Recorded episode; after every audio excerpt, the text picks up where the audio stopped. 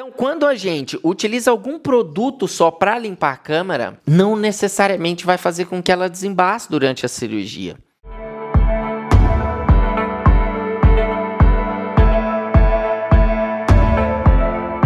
Primeiro, eu gostaria que vocês entendessem por que que embaça a câmera. Eu sempre falo isso e eu acho que é importante a gente entender sempre o porquê de tudo. A partir disso, a gente pode fazer o tratamento disso e não necessariamente você não vai estar tratando a causa, porque você não entende o porquê daquilo. O gás que a gente conhece, que é colocado dentro da paciente durante as cirurgias minimamente invasivas, para ele ficar no cilindro que a gente abre lá antes da cirurgia, ele precisa ser resfriado. Então ele fica lá no cilindro, resfriado. Quando a gente joga dentro da paciente, a gente tem um, uma superfície lá fria, gelada, e por causa disso que a gente causa o ilho também na paciente, de forma menor do que a cirurgia laparotômica, mas que a gente expõe as alças e o compartimento interno a uma temperatura mais baixa do que a ideal e normal. Então, quando a gente coloca a câmera, a câmera ela entra quente num espaço gelado.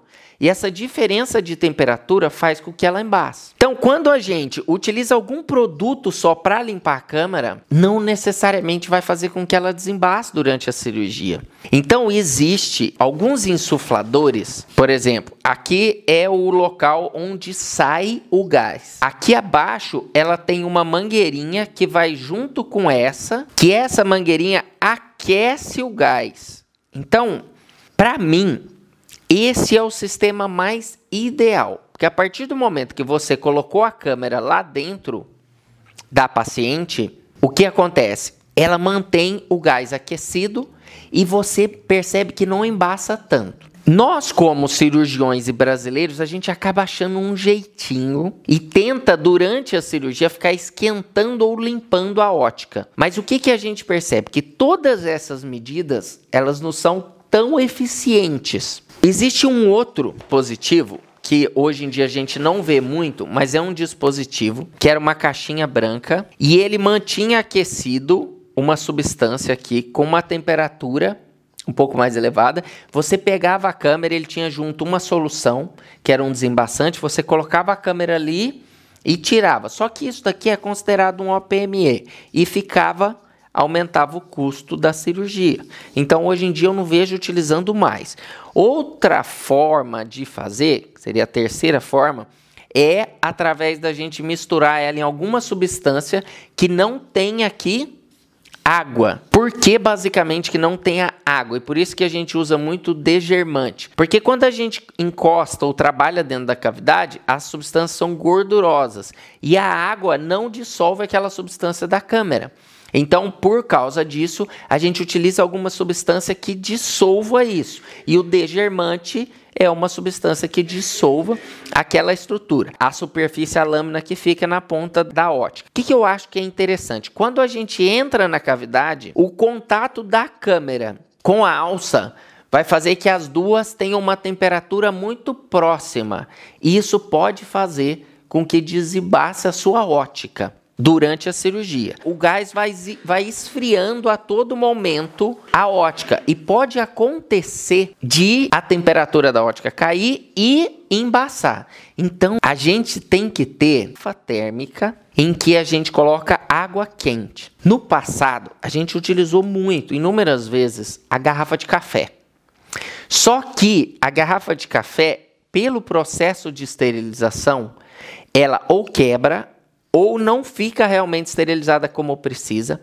Então tem muitas centrais de materiais de esterilização que não autorizam mais a gente utilizar a garrafa de café. E existe uma garrafa própria para isso, só que é uma garrafa um pouco mais cara e ela tem essa tampinha descartável. Então, toda vez que você utilizar a garrafa, usa um OPME que não é tão caro, mas precisa ser trocado.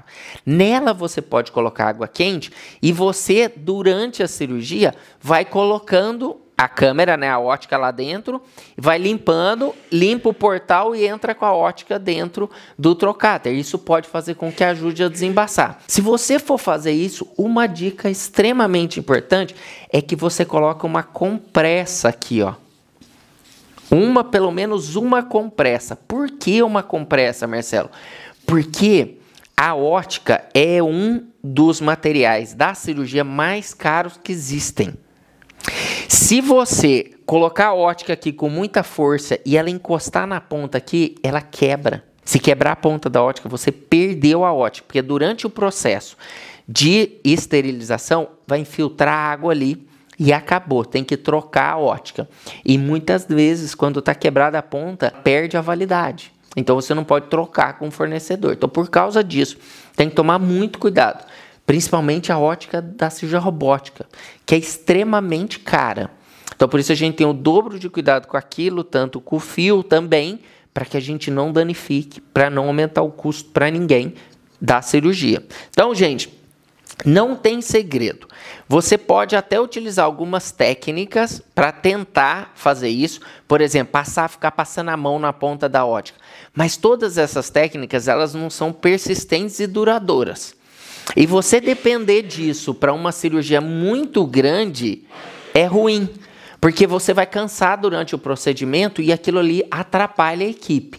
Outra coisa, imagina que você está diante de uma complicação cirúrgica. Se você não tiver um campo totalmente limpo, você não vai conseguir resolver e às vezes é uma complicação vascular. Então vai ter um sangramento grande e você precisa realmente parar aquele sangramento na cirurgia. Muitas das complicações que eu já vi no passado foi por causa da não visualização adequada das estruturas. E o que faz com que a gente, nesse processo aqui, se você tiver uma câmera embaçada, ou o gás fazendo com que embace toda a sua visão, você pode também desenvolver complicações na sua cirurgia.